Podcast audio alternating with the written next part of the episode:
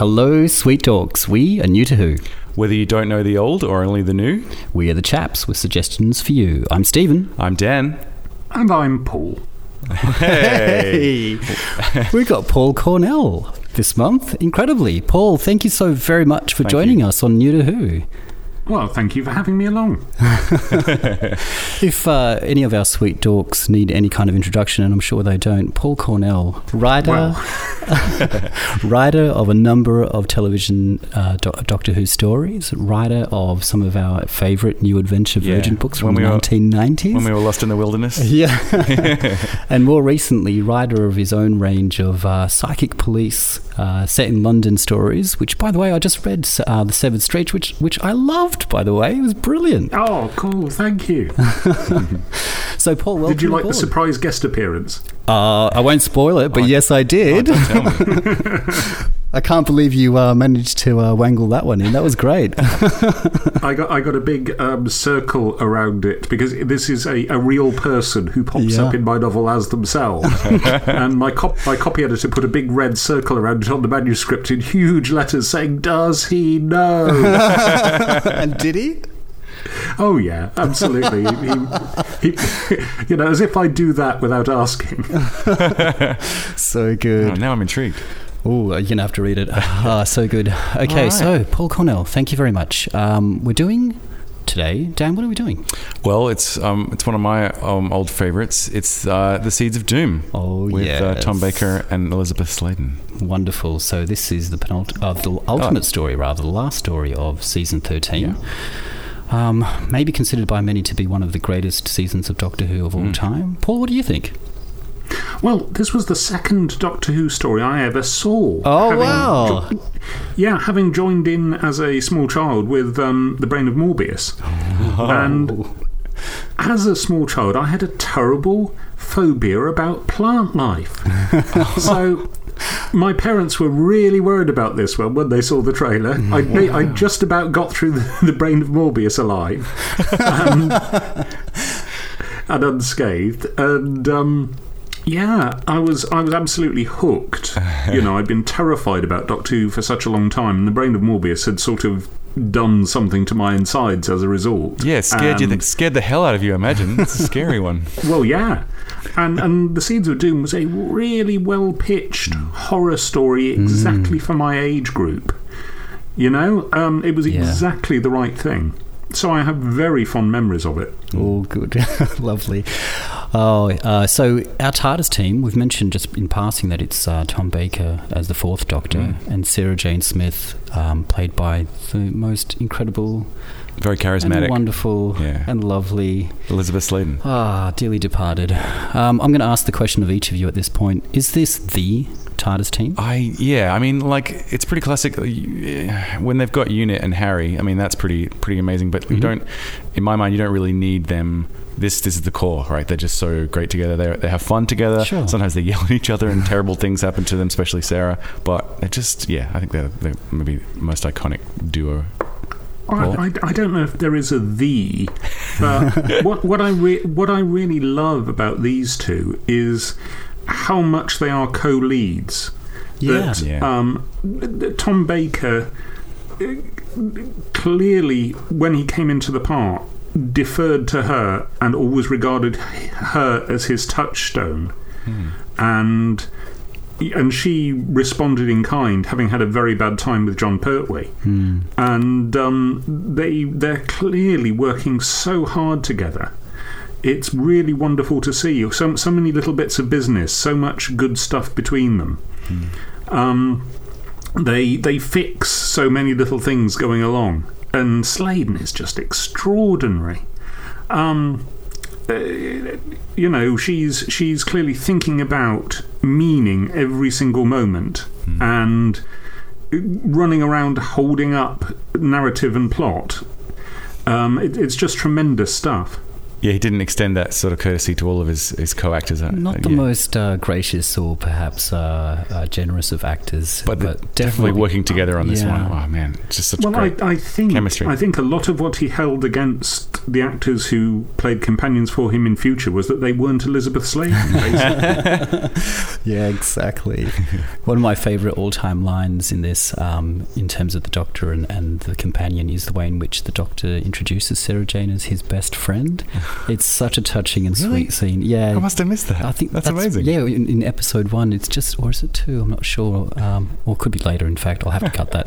But yeah, it's just a beautiful, touching scene. And I think it's a window into the esteem in which Tom Baker held Elisabeth Sladen. He keeps a really interesting mental list of who his best friends. He introduces Canine Andromeda as his second best friend at one point. So I think he always keeps her in mind. Yeah. But yeah, definitely, I think in my mind, and I think it's because, like yourself, Paul, these were probably the first Doctor Who episodes I saw way back when they were on the repeats on the ABC, and it was Tom Baker and Elisabeth Sladen as the fourth Doctor and Sarah Jane Smith, and I think as my first, well, you never really get over your first, do you? So yeah, I think in my mind they're definitely the definitive TARDIS team. I feel it's held up really well. A lot of Hinchcliffe classics don't really hold up in certain respects that well. This one is structured brilliantly and has lots for the adult viewer as well. I do think, though, in terms of new to Who, there are some problems in that it represents Doctor Who as having a format it never had before and never has since. Yeah. We'll get onto this later, but it's very much Doctor Who and the Avengers. Well, like at the top, the Doctor is just blindly working for the World Ecology Bureau. Yeah, just out of nowhere. Yeah. And he's obviously, Robert Banks Stewart regards him as somebody who can be called upon by the authorities, just like that.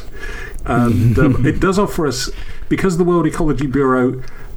they try and kid us that they're based in a building which looks entirely like BBC TV Centre. It does afford us the wonderful sight of Doctor Who walking in and out of BBC TV Centre in the fiction. It's very meta, isn't it? You mentioned Philip Hinchcliffe there. It might be worth just touching on our production team, and we've mentioned them before and we'll mention them again. Philip Hinchcliffe and Robert Holmes as our script editor. Hinchcliffe and Holmes. Perhaps responsible for some of the strongest stories over a 3-year period. In the mid-70s with Tom Baker as the lead. They've definitely got a style that they sort of stick to, and Holmes has got a very sort of style that he always sticks to. I mean, he's very reliable. They used to bring him in for like the occasional regeneration, or when they weren't sure what was going on, they'd bring in Holmes because he's a stayer. Well, you look at the number of times that Holmes essentially reboots the show throughout the 70s, and it's really a testament to his skill as a writer and the esteem in which he was held by the BBC as well on the show. Robert Banks Stewart, who wrote these episodes, was the Hinchcliffe production team's choice to write the big end-of-season story at the end of each of their 3 seasons. And this is the only time that actually works out. In the first season, his Terror of the Zygons gets bumped to the second season instead. Yeah. This season, Seeds of Doom does indeed end the season. And next season, they want him to start work on what would become Talons of Weng-Chiang, but he can't. He's on doing other stuff. And he goes on to an enormous career as a showrunner. And he was always a big, well-respected television writer before Doctor Who came calling. And I think that's a lot of what Robert Holmes... during the Hinchcliffe years tried to do, bring in people who knew what they were doing with television. I think... That's why one of the reasons it holds up so well. It knows exactly the resources it's got and doesn't overplay it. It follows Robert Holmes's ideal shape for a 6-parter. That is 4 and 2 is what he usually says, that he tries to do a 4-parter followed by a 2-parter that just shares all the same sets and characters. That gets really smoothed out by Talons of Weng-Chiang, the last 2 episodes of which are sort of different, but not hugely so. But here, it's really clear that Robert Banks Stewart does a 2-parter set in the Snowy Wastes and then a 4-parter set in England, and doesn't even bother to use the same sets. But It also looks brilliant because of the direction. Yes. And the design. The visuals are trying really hard to support the narrative in every single respect. I also like the comedy. There is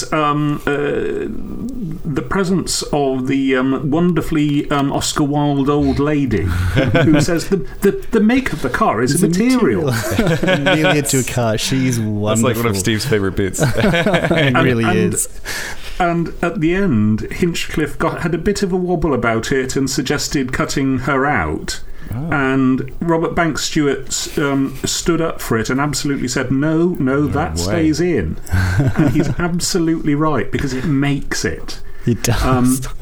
Having the edge of comedy alongside the horror, which meet in The Butler. We'll get to that. We'll get to him. I want to talk about Hargreaves. Yes, very much so. So you mentioned Douglas Camfield, our director, that's his last stint for Doctor Who. And what a way to go out! And I've said before that he's my favourite classic Who director, and I think this is one example of many that elevates him to that realm for me. His direction in this is so unbelievably pacey, especially cinematic. Especially the ice station stuff in the first two. I just that stuff is so great. It's definitely scary and claustrophobic and wonderful. Well, I think there are a couple of difficulties, notably that the plant creature suddenly gains a voice for one scene and starts talking.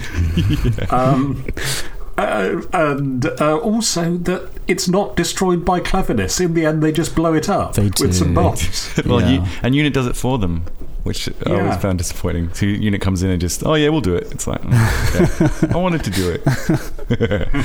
Right, so and with that, I think we're heading into spoiler territory. Yeah. So our plant pod in the corner, our mysterious pod, is just starting to wobble. I can see it hatching. Yeah.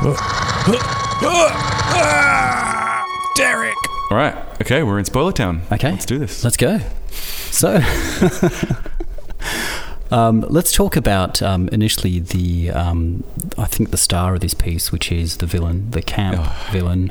And of course, every Doctor Who story has to have a villain and opposite to the Doctor. He's only as good as who he faces off against, He is, isn't he? And in this case, isn't he facing off against one of the immortals of Doctor Who villainy in Harrison Chase?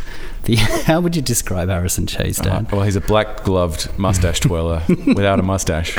He's also for some reason that doesn't really even need to be in there. He's also a synth lord, which is amazing. Oh yeah, I love the Doctor and Sarah standing there listening to him play his electronic organ, and just the expression on their faces is kind of.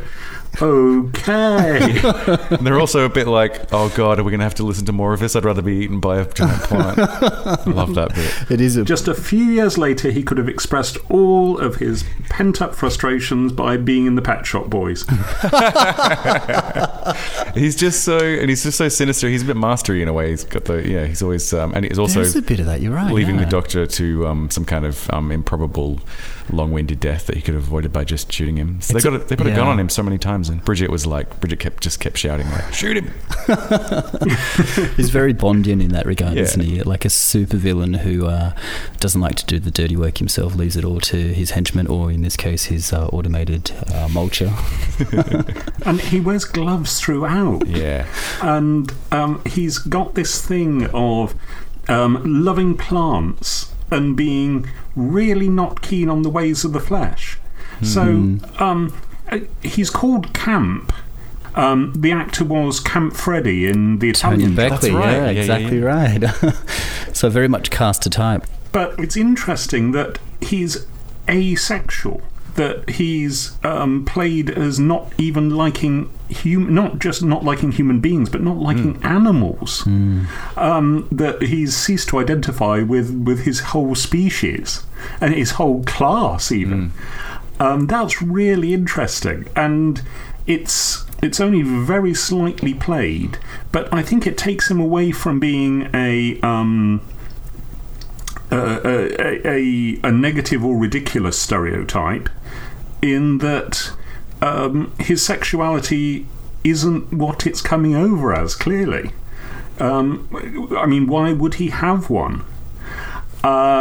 It's very interesting. It's a lot of interesting choices going on there. The gloves say a lot. And it's even to the point where he is perfectly willing for plants to take over the planet and eradicate all animals, and for him to be a part of that, for him to die, as long as plants get to inherit the Earth, he seems perfectly willing. It's like right to the extreme. And so he gets to do these wonderful big villain lines like, "I could play all day in my green cathedral." It's wonderful.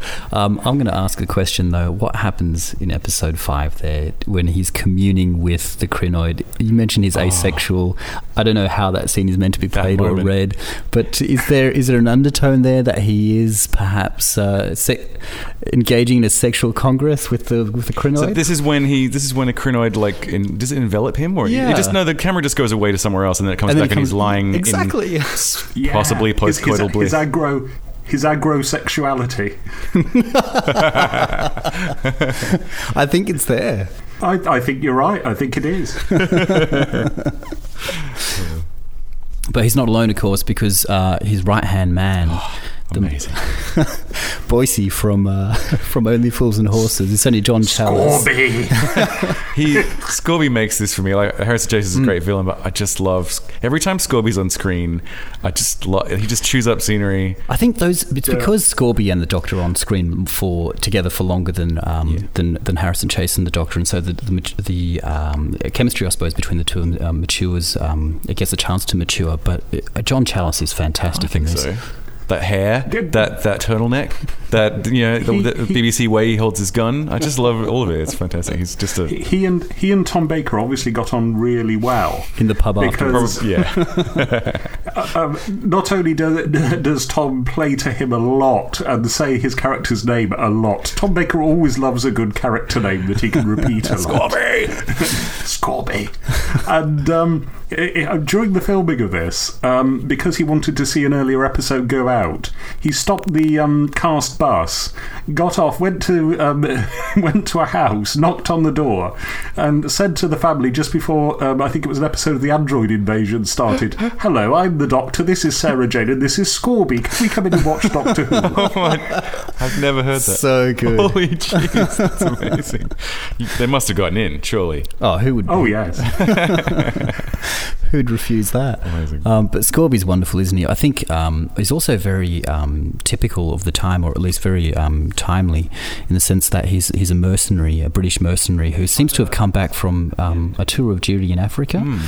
I like that little bit of development. Angola, It wasn't even really, like, didn't even seem to be, like, it didn't have to be there, but it was just like a great touch. So they gave him a little bit of a character development. I think it's one of those moments in this particular story where you have moments of realism that come into the sheer, you know, stupidity of the idea of a giant plant taking over the world, and, you know, having characters like Harrison Chase in it as well. There's that sort of frisson between the fantastical and the sort of very grim and dark, which I think Robert Banks Stewart does very well, but I think Bob Holmes and Hinchcliffe are very much known for as well. You got that Scorby's like rough edge, and he's a soldier of quite working class, to like Harrison Chase's super arch, very upper class, super removed guy living in a giant mansion. Yeah, they play well together. They do, don't they? And then when you put him next to the Doctor, it's just, especially when they're trapped in that house, it's just they're just so great together. Yeah, and it's sort of like a bursting into class lines, isn't it? Very much.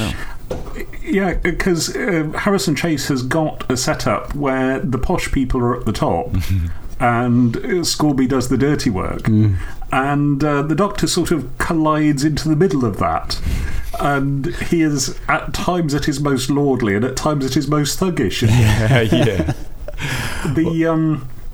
And also the butler just makes it, because this is the point where our unfortunate scientist finds that the story makes it absolutely clear to him at that point that the butler is just going to go along with helping out him turn into a giant plant because the master says so, and is willing to bring him slices of raw meat on a silver tray. And, I mean, this is high gothic. This is very wonderful stuff. Because when I was watching, when I was watching it, I was like, Hargreaves is just in the background listening to all this. He knows his master is clearly evil. Scorby's in it for he's a mercenary. Yeah. You've got Dunbar who's in it for the money as well, and then you've got Keeler who's just trapped. He's got no way out. Yeah. But what's Hargreaves doing? Is he just lived a life of servitude and he doesn't know any other way? He doesn't know how to leave or how to tell anyone. I'm just like, Hargreaves, why don't you? And then he dies. This is like, and the fact that he continues to address Keeler in such a polite manner while allowing him to be transformed into a vegetable. Oh my goodness, that's amazing. And it's also both great horror and funny at the same time. Yeah. It's almost 2000 AD or Hammer in its underlining of moments of extremity for both funny and horrifying. And the fact that we've got Dunbar being a traitor to his species, in effect, selling out the human race for money, that gives one a giddy feel, a nauseous feeling of jeopardy for him and about him. He's obviously not going to make it very far. And the fact that he turns around and tries to be brave about it. Well, you don't mess with the World Ecology Bureau, an agency which appears to be grossly over-resourced in this show. There's at one point where Thackeray says, well, send our best agent. It's like, of the World Ecology Bureau? Maybe you guys should call the cops, call Interpol. Leave it to the pros. But yeah, Dunbar's another example. We mentioned earlier where Scorby's, a frisson of the sort of the dark, grim, real nasty world coming into this high fantasy. Dunbar's really another example of that. You know, he's sort of a civil servant who's been passed over. He's not going to get ahead in his career. He's not going to sort of progress his political ambitions or civil servant ambitions, and this is the only way that he can sort of think to get ahead, get his own, and that motivation is very real in a story that is bonkers. I still can't figure out Harrison Chase's motivation other than the fact that he's unhinged. He loves he's plants, a Doctor Who story. He's a Doctor Who villain in a Doctor Who story. Dunbar and Scorby are those sort of real, I guess, symbols of the real world encroaching in, the real nasty world encroaching in on that fantasy world. And in amongst this, Sarah is, as always, so loyal and knows what's good and what's bad and has her compass firmly set at every moment. And I love that scene between her and Scorby, where Scorby is basically planning to make a swift exit and leave everybody else in the lurch, and is at the same time calling her a cowardly woman. Yeah. And she tells him she is going to stand firm and save the Doctor and is not going to run, and ends it by saying, "What's that you said about women?" And most feminist moments, it's tremendous. It really is. And there's a recent reading which says she got all girly and weak in this season. We are 2 stories from her leaving, and this is a big moment for her. This is first generation feminism. This is her simply telling Scorby to go take a flying one. Yeah, I think I don't think that Sarah is a weak character, and I think at no point during her tenure in Doctor Who, either under Pertwee or Tom Baker's Doctor, is she seen that way. I think what we do see in season 13 is that she's put into increasingly more and more dangerous situations and horrifying levels of peril, but at no point does she appear weak or in any way. I guess anything other than an incredibly strong character. And she always has agency. She's never... Yeah. Well, she doesn't always have a lot to do, not always, but she's... Well, I think it's her last 2 stories that are the problem, actually. I think in Hand of Fear, she gets possessed and all that stuff, and that really should have been the greatest hits tour for her. Yeah. And in Mask of Mandragora, which the actor actually held on for... there was some thought of her ending up in the compost in this one, because she was originally going to leave in this story, but then she saw the script for Mask of Mandragora and said, "No, I'll stay," just because I want to do that one. And one of the very few companions in Doctor Who gets a choice about when to exit, it must be said. And the number of people who nearly ended up in that compost. I know. Sergeant Benton was originally going to be in this, and that he would have been the unit soldier who gets composted. That would have been a terrible end to a very fluffy character. Even when Hinchcliffe keeps trying to kill him, because we leave him apparently dead at the end of The Android Invasion as well. Right. Even when they put Sarah in that mulcher, she didn't scream. She didn't scream or cry for help. That's a good point. She was just trying to get out. Yeah, yeah. That.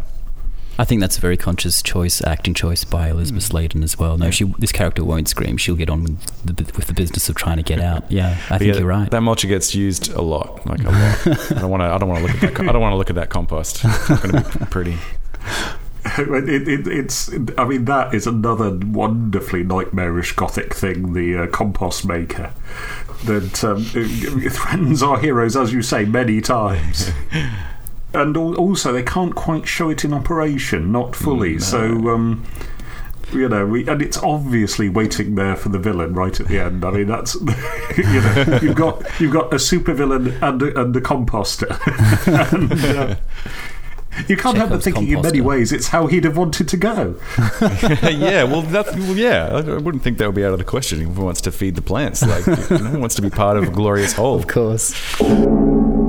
Speaking of plants, can we get onto the Krynoid and the idea of this? This is, like yourself, Paul, a monster that as a kid absolutely terrified me. We've seen a few times in Doctor Who villains that, for the most part, so alien to us in a kind of Lovecraftian way where we're unable to commune with them or that we don't quite understand what they're about. The sort of sheer, will to survive that sort of takes over humans like Keeler and just wants to propagate its seed all over the planet. It's a very sort of base instinct kind of model of a villain, and it's not even really a villain, it's more like a monster. This is why I didn't really want to hear it talk. Once you give it a voice, it becomes more of a villain, like a nefarious intent. And it's only for one scene, and I think perhaps it's because they want it to convey some information about its aims. Yeah. And that's perilously close to that gremlin being interviewed in Gremlins 2 going, what does anyone want? We want it. But don't they do... I think they did a really good job of the Krynoid. And not only did they... Those tentacles coming in the window are really great, but then... Because I always thought they would just leave it there, but then they got the CSO budget to make that giant monster towering over the mansion. It looks really good. And a really good stop motion big Krynoid as well. Yeah. You really don't expect it to be that good. No, I certainly didn't, and I think what really helps is the fact that they used OB for the outside broadcast, so videotape rather than film, so the CSO marries up a lot nicer than it would do on the film. Yeah, apparently Hand of Fear got pushed back, so they got the OB, they had the OB facilities available to shoot on video, and then they could use more CSO. That's why the monster's so great. Yeah, it really does look amazing in this. I mean, it could have been disastrous. We've seen it before, haven't we? But that image, and it's burned on in my mind, not least because of the Target cover novelisation, but of that massive Krynoid over the house. Yeah, it's glorious. And just imagine it sort of swelling and just to bursting and then exploding with a million seeds. It's just a great image in my mind. Yeah. You don't actually even get to see. This has, of course, I mean, Doctor Who does steal, and this has that bit was taken almost from whole cloth from the Avengers episode The Man-Eater of Surrey Green. Oh, yes. Steve's lighting up. I'm a big fan, definitely, yes. Yeah. And that does end with a giant plant covering a house. And, but it's also the pods. What an amazing playground creation, the pods. And holding somebody's arm down in front of the pod that's about to germinate. And I must see what happens when the Krynoid touches human flesh. Wow. You're right. That is something that you could, consider, kids trying to replicate on a Monday morning in the playground of a recess time. It is such a good idea. I love even when they find it in the Antarctic with all the polystyrene snow flying around, and they bring it back to the base, and they're debating what to do with it. And instead of sort of waiting and getting sort of approval or taking it back, they just like, let's just start working on it. Let's do it. And then all that disaster happens. But when that monster comes, when the tentacle comes out of the pod, it's just so great. The pods are like ticking clocks in themselves. They provide drama. They're going to go off like hand grenades. Tremendous idea. Yeah, I think there's I don't know. It's one of those things in the plot where I'm never really quite sure why it's done. But obviously, the first pod germinates and takes over. Is it Winlett? Yeah. In the Antarctic base, and of course, at the end of part two, it's all blown up and destroyed. But the second pod, which no one would have known about, by the way, had the Doctor not said that they travel in twos like policemen, and the Doctor unearthing it from the ice. It's really this whole thing, or certainly parts 3 through to 6. Is it the Doctor's fault? Because he gets the other pod. Yeah. Why does he get the other pod? Just to make sure no one... I don't know. Grubby humans get other than the fact that we need 4 more episodes. Once they found one there, aren't they going to find the other? I mean, that's the thing. Isn't Harrison Chase going to send somebody to get the other one if he knows exactly where... That's true. Yeah, I guess so, because the Doctor's already mentioned to Dunbar in the office, hasn't he? He's seen him before. Yeah. So maybe, I'm not sure. Maybe he means to grab it, to take it away and get rid of it. Oh, well, I'll just put it somewhere else. But then Scorby intervenes, and then you've got the old thing from Another World. Bit of an influence there, but it's great, that claustrophobic base, and then the big explosion. Are they trapped outside? Yeah, definitely. Right. When I was a kid, I always imagined what the Krynoid homeworld might be like. Because it's hard to imagine them fitting into an ecosystem. That's right. It's pretty nightmarish. Well, I suppose if it's a planet that's... the seed pod that they found in Antarctica, I suppose it's travelled through space. It must be a planet that just germinates seeds and fires them into space. Yeah, which is what the Doctor says, doesn't he? Oh, really? Yeah, like there's some sort of volcanic activity that takes these pods in pairs out into the deepest, darkest corners of the universe, and they find planets. I think it's a great idea. I know that the second pod is really only there so that we do get episodes 3 through to 6, but I don't care. I just love the idea. I love the idea that they're travelling twos. I love the fact that we've got, the thing from Another World, as you say, Dan, is basically the film that's ripped off in the first 2 parts, and then the Triffids, essentially, for the rest of the story, which is a story, I guess, that fantastic. I think a lot of school kids would have known about and would have definitely have identified. Great book, and then and also we get to see another person get infected, Keeler, which is just great. That sounds weird to say, but it's great fun watching him get infected by a Krynoid, especially since we know what's coming to some degree. Oh yeah. And then we get to see Keeler kick up a notch in his, because I love Keeler in this. Mark Jones, he plays that sort of panicky scientist, but he does it. But he's under the thumb, and Scorby's so menacing and terrifying. Maybe he's got a choice, but he's pretty locked into a corner. And then he's the one who gets affected. I love how he's played. So you're right. Yeah. There's sort of I kind of like, again, like Dunbar and Scorby. He's a sort of real life character. You could see him in another show, and he's just so happens that he's walked onto the set of Doctor Who this week. He's got a scientific curiosity that a scientist would have, and obviously, he's fallen with the wrong crowd, and the money. He's too good, and he can't really back out, much like Hargreaves at this point, and he's stuck there. And then it's fear that keeps him in, because he's not sure how to get out of it. Like, he doesn't know how to get out of a situation, and then he's really screwed when he's infected. And then he spends that episode really pleading on the bed to be freed. And it's so horrific, great, isn't it? Yeah. Yeah. Is there a bit where he pleads to Hargreaves? Yeah. And Hargreaves just ignores him. I know. Doesn't ignore him. He's very, very, very polite. Incredible. As you'd expect an upper class butler to be. Cold, so cold. And it's not many Doctor Who stories where you can say every member of the supporting cast is uniformly excellent, and this is one. Agreed. Yeah. Even down to the 3 on the Antarctic base. Yeah. I think it's a high quality story in every regard, not least because of the acting performances from everyone. Well, first time you see Winlett, even he's a relatively minor character. First time you see him come around the corner as a fully infected Krynoid dude, it's really scary. He really does it well. Yeah, the makeup's great for sure. And can I mention just a nice little shout out that we get to see the axons again? The repurposed, looking better. How do they do that? They make them look better. Maybe. Well, green is the colour of monsters, so... So no, I think it's a great reuse of the old Axon monster costume from back in, what would have been, season 8, wouldn't it? Claws of Axos. This story also is meaningful for me in terms of my television career, in that I did an episode of the British medical show Casualty, where I named every supporting character after a character from this story. You've got to be kidding me. Genius. I really did. And there was no other story I could do that. This was the only one with enough normal-sounding everyday names. I tried, but unfortunately I couldn't get Scorby to get Dunbar at any point. But... That's amazing. Was Keeler a coward? Yes. That's excellent. Oh, man. I don't think we get Casualty here, but that's might be worth the YouTube. I remember whether we can find it. Because you grew up in England, didn't you? Yeah, so I remember it was always on. It's on one of those shows that's just always on, like always on. It's run for so long. And who have we got left? It's just Sylvia Coleridge as Amelia Ducar. Wow, isn't she wonderful? Yeah. Oh my goodness.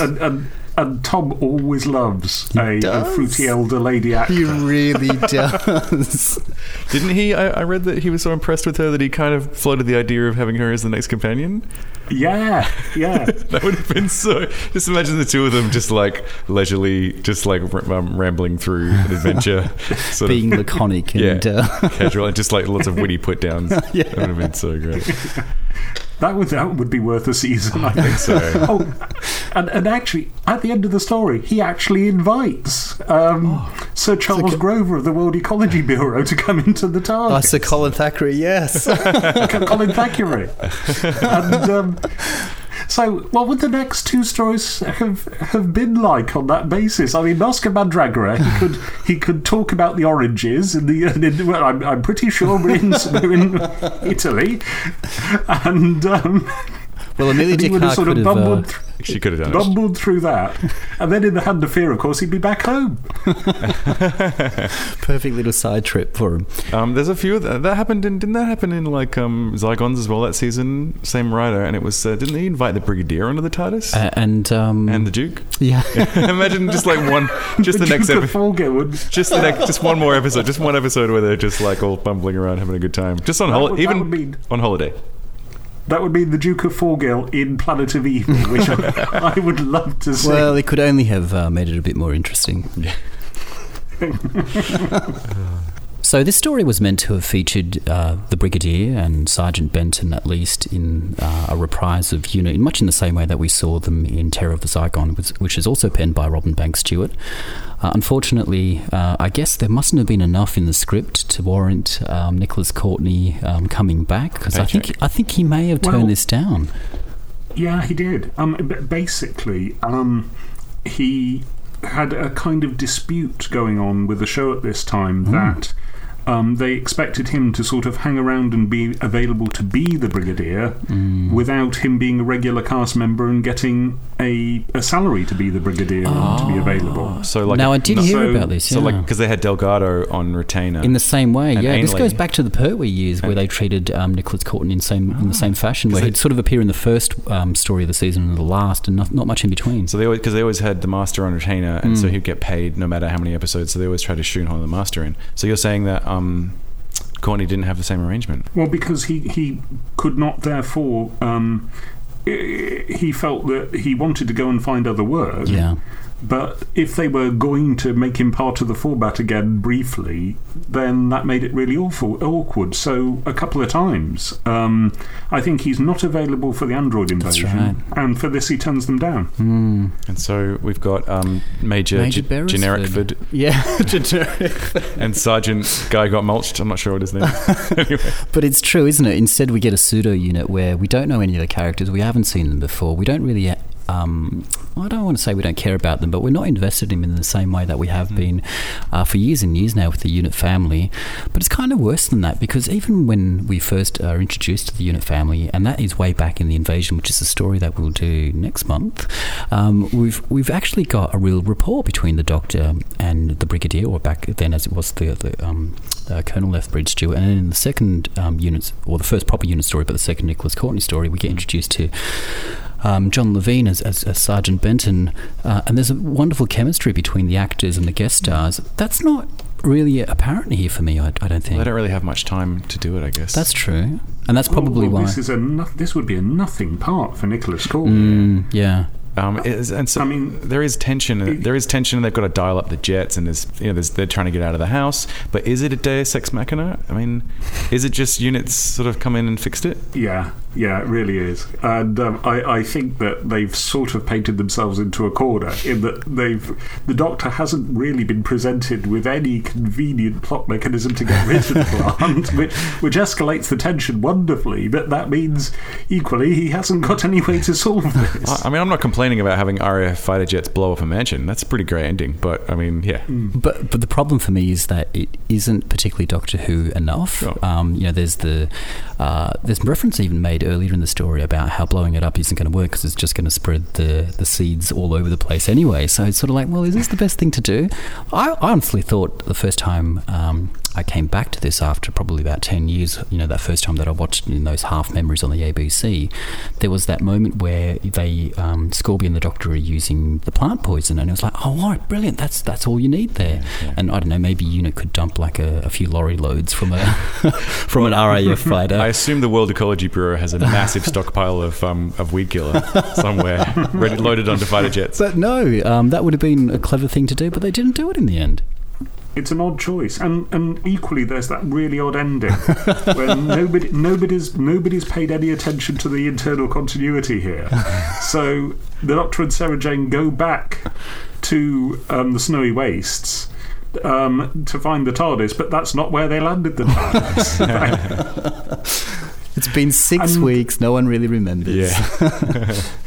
And they have that really strange end line, which Baker and Sladen obviously don't get, so they do a bit on it. They kind of they make it into a big exaggerated laughing together underlining something that's not quite their thing in, but are we yet to come? like it means something to them. But which makes it mean something to us, because otherwise it wouldn't work at all, because what the hell? What are they talking about? Paul, it's just the classic Doctor Who crap joke with which to end the story. Crap joke ending. It's a joke I don't get. Crap joke, yeah. Oh, man. I think perhaps what we've got here is an ending that comes from a different draft to the very first scene.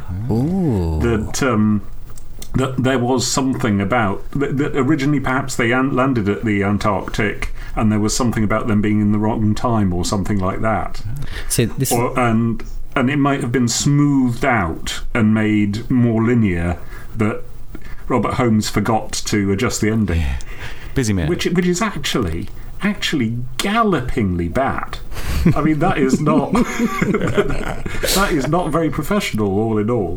This is why we need a Doctor Who writer on our podcast to explain these things to us every well, that's just a theory. I've no idea if that's true or not. I think it makes perfect sense, yeah, now that you mention it, for sure. Yeah, script editor, that's his job. Must have been a busy guy.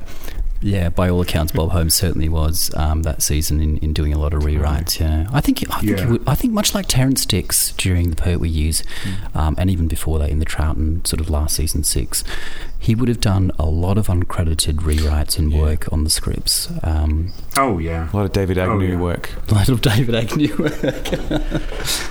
The that one solid voice, first of Terence and then of Robert Holmes, is really important to the texture of Who. I mean, Terence basically wrote the third draft of every single script for about 6 years there. I think the first, after my, as a kid watching McCoy and then moving to Australia and finding Doctor Who again, but mostly I found it through the Target books. Yeah. Nearly, I'd say 75% of the first, Target books that I would have read would have been by Terence Dicks, or stories that were script edited by Bob Holmes. Huge influence. Yeah, I agree. And I keep saying that Terence Dicks is the man who most understands the mechanics of Doctor Who. He's also the man who's responsible for at least one generation of children learning how to read, certainly in my case. And how that man does not have a knighthood for services to childhood literacy, I do not know. There's got to be a campaign started, but Terence Dicks is ingrained into my psyche in terms of storytelling. Yeah, it's a giant. Definitely got a place in my heart. Yeah. Sense.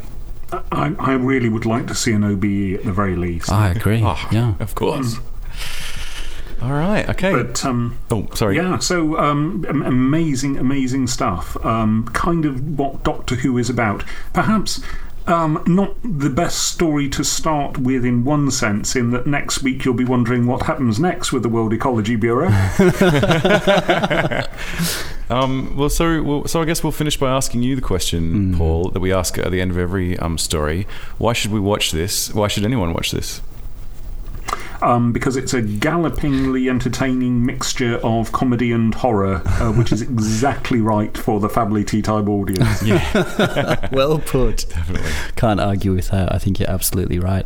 And again, it's another example of Doctor Who for me at one of its great zeniths. Hinchcliffe and Holmes are really in their stride at this point. Yeah. This is a great story. Douglas Camfield is the director. Great crew, great production team, great cast. Not only the two mains who throughout are classic, but definitely a great ensemble. One thing, nobody can make an attack by vegetation look good. Even David Lynch in the last year has failed to make an attack by vegetation look good. Totally. And but here they do the wonderfully sensible thing of just letting an actor act it as Scorby runs across the grounds, and they've got a wind machine going, and so the plants are whipping around him, and he acts like they're attacking him without anybody, waving thorns at him or something like that. And he doesn't, and that sells it a lot better than he doesn't do it by halves. He really goes for it. He's like, this is crazy. Do you know how to do it twice as well? He must have been like, this is ridiculous. I bet it looks terrible, but I don't care. I'm going to do my job. And I'm going to nail this. And he did. Yeah. And he finally strangles himself with some ivy in the pond. Yes. My hat's off to John Challis for that. Cool. All right. So now I guess it's time now to play a game that we like to play here on You To Who. Paul, would you indulge us as we play cliffhangers, crackers, or clangers? Oh, delighted. I'm glad you're into this. I'm glad you're into the cheese. Okay, so it's the end of part one, and we have the classic Doctor Who end of part one monster reveal as the human Krynoid hybrid is revealed and strangles one of the Antarctic base guys. What do we think? It's good. It's a monster reveal. I've got no problems with it. It's quick, it's nasty, and it's weird. I'm into it. It's a cracker for me. It's a cracker. It's merely great, however, and there are better to come. Speaking of, we get to the end of episode 2, and really the end of the Antarctic, the thing from another world portion of this six-parter. And, well, Scorby's laid a bomb, and the whole of the Antarctic base blows to smithereens. What do we think? I'm a simple man, and ending a cliffhanger with an explosion, especially in an Antarctic base, because that means you're going to be out in the cold. Like, what are you going to do? You're stranded. Yeah. It's like the end of... I love John Carpenter's The Thing. I love that movie. Mm-hmm. I deeply love it, and it kind of ends the same way. They blow up the base, and then they're stranded. So, I love this one. It's a cracker from major cracker. Okay. It is a cracker, but it feels more like an ending than a cliffhanger, it must be said. Oh, yeah, good point, true. It very much rounds off those first two parts, doesn't it? And it is a 2 + 4 in... Very much. Well, you mentioned Talons isn't that way. We get a 4 + 2, but it's kind of a 6 all in, whereas this one definitely does feel like two separate stories joined by the Krynoid. Nonetheless, it is pretty good. The model work looks amazing. Yeah, I like it. For 1976 BBC, I reckon they're on form here. So it's a cracker for me too. Unanimous. Carried. Episode 3. So this one, wow. Okay, so the second pod has been taken back to England and back to Harrison Chase's mansion.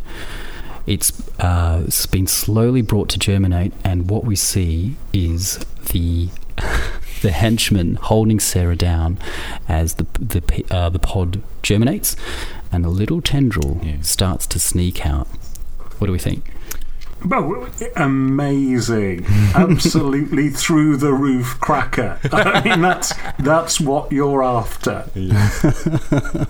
Like you said, we know what's going to happen because we've seen it before, and it makes it a little more sort of like dread-filled. It's Sarah Jane. Sarah. That's what makes it. It's the fact that it is Sarah Jane, and it's like, how's she going to get out of this? There's no way. We know what's happened before. We saw it with Winlett. He's been taken over, and he becomes one of those Krynoid monsters. And I don't know whether they sort of did this sort of thing back then, but it is the end of the season, and you did mention that this was potentially meant to have been Sarah Jane Smith's final story. Is that something that they tried to signal or hint at or play with in any way, do you think? Would she have like announced that she was leaving? I don't know whether they did that. I mean, they didn't do spoilers back then like they do now. Yeah, right. They wouldn't have announced to the public until she was definitely off. Mm. It was the end of her contract. I think she had to actually re-sign for those two more stories. A killer he really cracker is. Cliffhanger. Yeah. Amazing. Okay, we go on to end of episode 4, and the Doctor and Sarah are running through the grounds of Harrison Chase's English country garden. They turn a corner and they're menaced by the mature form of the Krynoid, which slowly and inexorably rolls towards them in a mass of green. Oh, and then speeds up right at the end of the car. I think they over-cranked the camera just in those few seconds to make it actually suddenly speedy. Is it the first time you see the mega Krynoid? It is in this part, yeah, definitely. Yeah, this one's okay for me. It's not. It's like another reveal. It's pretty good. It's just a little bit awkward. Yeah. Yeah. It's not quite a cracker. Yeah. Yeah. Shall we call it a cranger? Let's call it a cranger. It's not. I wouldn't call it a major clanger. Okay. No, it's not. There's no clang about it. But I think I don't know what it is. Maybe it's the direction. Maybe it's the as you say, the sort of cranking of the camera where it sort of speeds up towards the end. There is a bit of an arbitrary sort of threat thrown in at the end of this, 23.5-minute mark for it to be a cliffhanger. But yeah, it's still pretty good. Okay. End of episode 5, and basically we've got the Krynoid looming into view, and it's now absolutely enormous, towering over the house, and the Doctor and his companions and Scorby are trapped outside.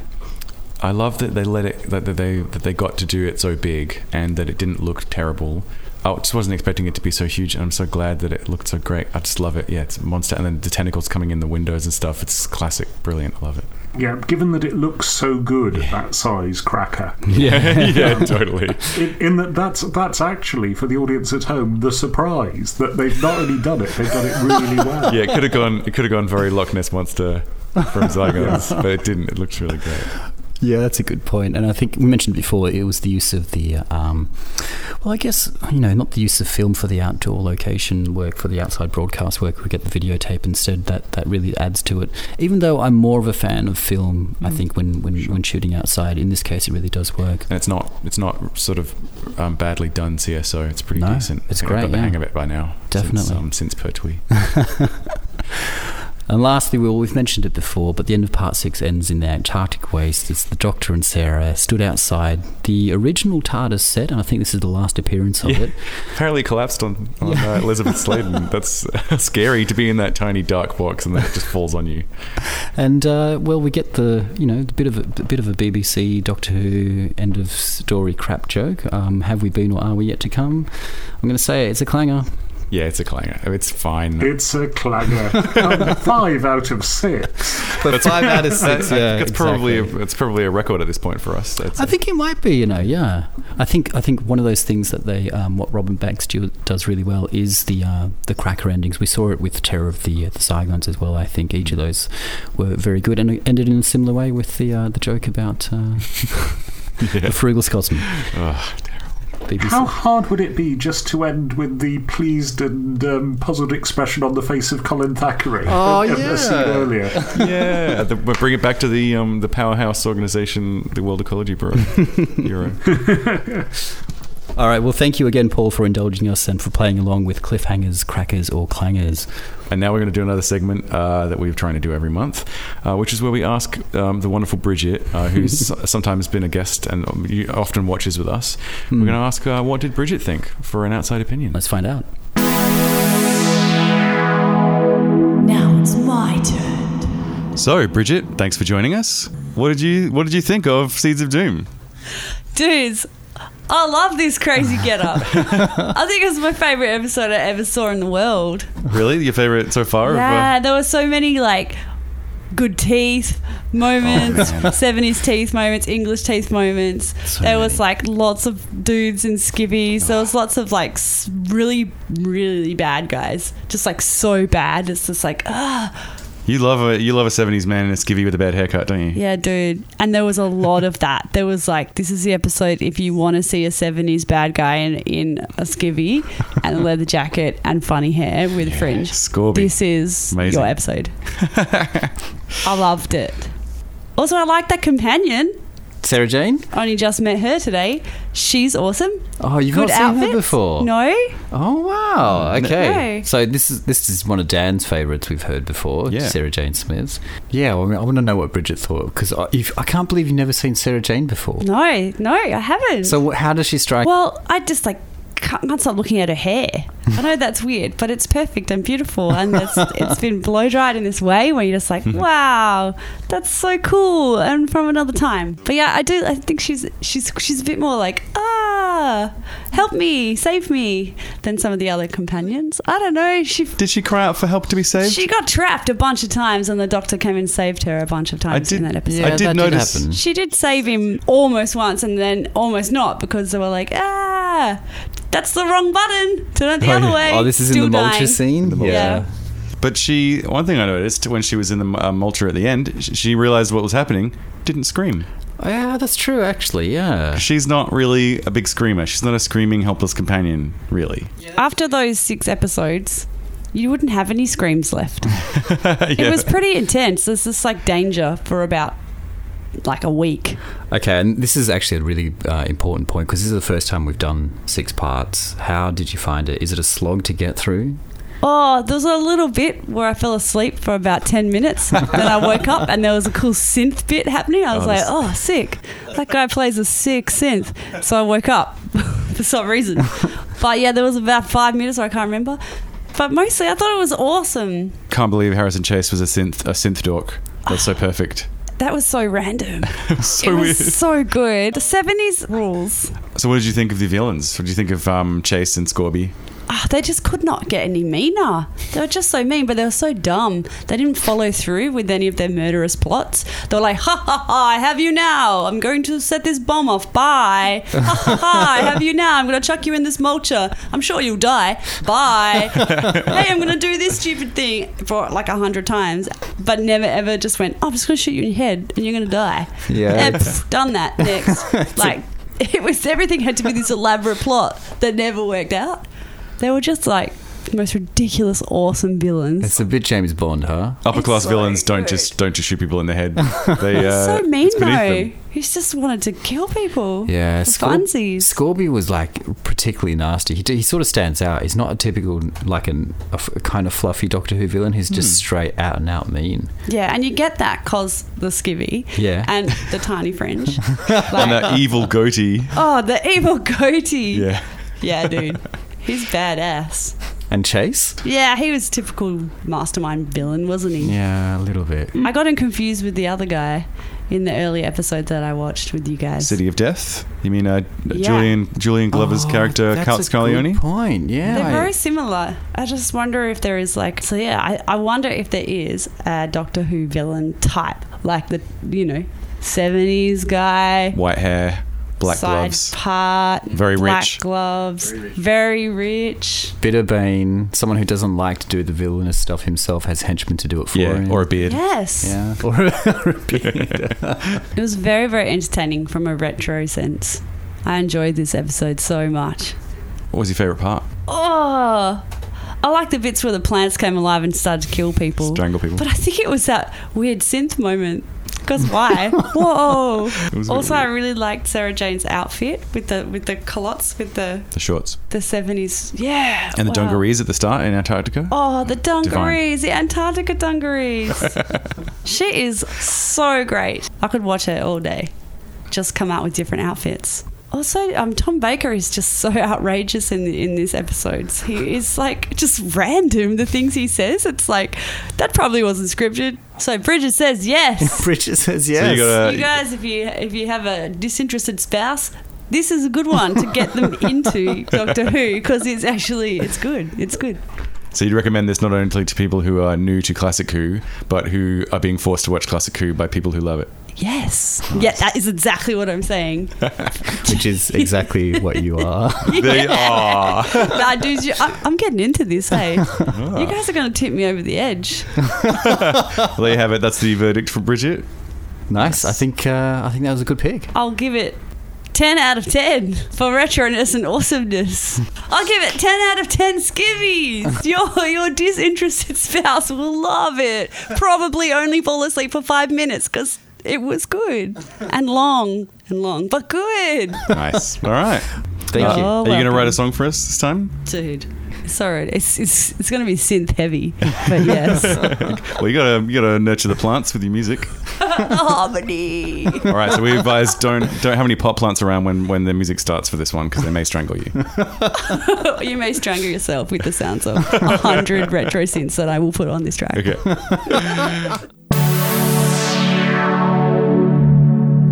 So there it is. It's a thumbs up from Bridget. Okay, so we're going to continue to do what we have done over the past few months here on You Do Who, and that is to share the love with other podcasts. We have 2 Australian recommendations. They really are fantastic.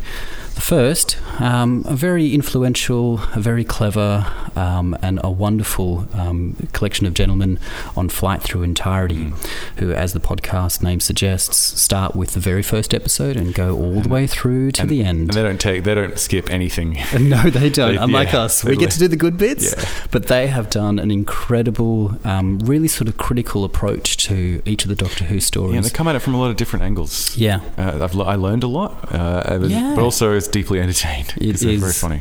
And Brendan, Todd, Richard and Nathan have a wonderful chemistry. The four of them, usually it's 3, will sit around and chat as good friends do about Doctor Who, so that's probably... Definitely worth a listen. I agree, yeah. So Flight Through Entirety. The other one is the wonderful flagship that is The Doctor Who Show with Rob Irwin and Dave Kitchen, based out of Sydney and Melbourne. These gents, even-handed, wonderful approach to current affairs in Doctor Who, and also looking back at the entire history of the show as well. Those gents are wonderful, and there's a real array of shows that show up on that feed on the Doctor Who Show. So again, another one of our favourites and really worth checking out. All right, well then pretty much most of all that's left is to say thank you so much again to Paul Cornell for joining us. Thank you, Paul Cornell. Fun. Well, thank you for having me. And Paul, we know that you're a busy man. You're obviously a writer who has your own series of novels that are coming out. Would you like to tell us about that? And also your podcast that's just recently started. Yes, thank you. Right now, I'm on my own Flight Through Entirety, as myself and Liz Miles of the Verity podcast are watching all of the Hammer horror movies in order. Oh, wow. And we're doing a podcast called Hammer House of Podcasts. And also, if you're a patron of ours, we're also watching all of the Amicus Portmanteau movies as well, for patrons only. So I'm very much enjoying that right now. This coming year... I'm finishing up Saucer State, my comic that matches American politics to UFO mythology. Ooh. And I hope you enjoy my novelisation of Twice Upon a Time, which should be out later this year. Oh, cool. I didn't know that. Oh, that's lovely. That's going to be great. That'll be fun. Target size, target style. And I'll be adding them to my collection, you can bet. How many Hammer horrors are there? There's lots. Yeah, a lot of Peter Cushing, a lot of Christopher Lee, I imagine. Yeah, we are planning a podcast that lasts many years here. Awesome. Ooh, great! Wonderful. I'm looking forward to it because I'm a bit of a Hammer amateur, I'd say. I've only I've seen a few, but I'd love to know more about them, particularly because of the influence on Doctor Who, and in particular in the Hinchcliffe and Holmes years. Sure. Well, we offer context, and Doctor Who fans especially, I think, should check out our second episode, X the Unknown, which forms the basis of basically all of the unit years. Oh, wow. That's a good idea. Okay, I'm downloading that now. Thanks again, Paul. It's not out yet. Oh, okay. All right, great. Well, all we've got left is to say thank you once again to Bridget for joining us, and as always to Cole for our theme tune. Yeah, I love that thing. Shout out to Cole.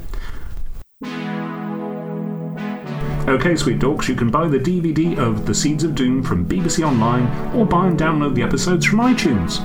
You can follow New To Who on Twitter at New To Who Podcast, and also Facebook if you want, or you can even email us at newtowhopodcast@gmail.com. All our episodes can be found at newtowho.com, on iTunes, or wherever you get your podcasts. If you feel like clicking subscribe or leaving a review, please do, as these things are a wonderful help to us. We hate goodbyes, Scorby. So until next time, I'm Paul. I'm Dan. And I'm Stephen. Be seeing you. Now I shall play you my Requiem, my Floriana Requiem.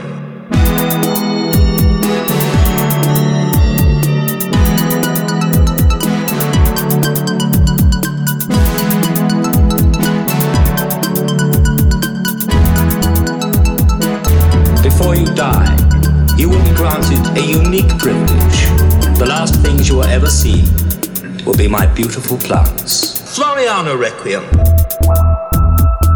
Please come this way. Please come this way. Please come this way. He's not himself. He's in some sort of a trance. Please come this way. Please come this way. Please come this way. Please come this way. The plants must win.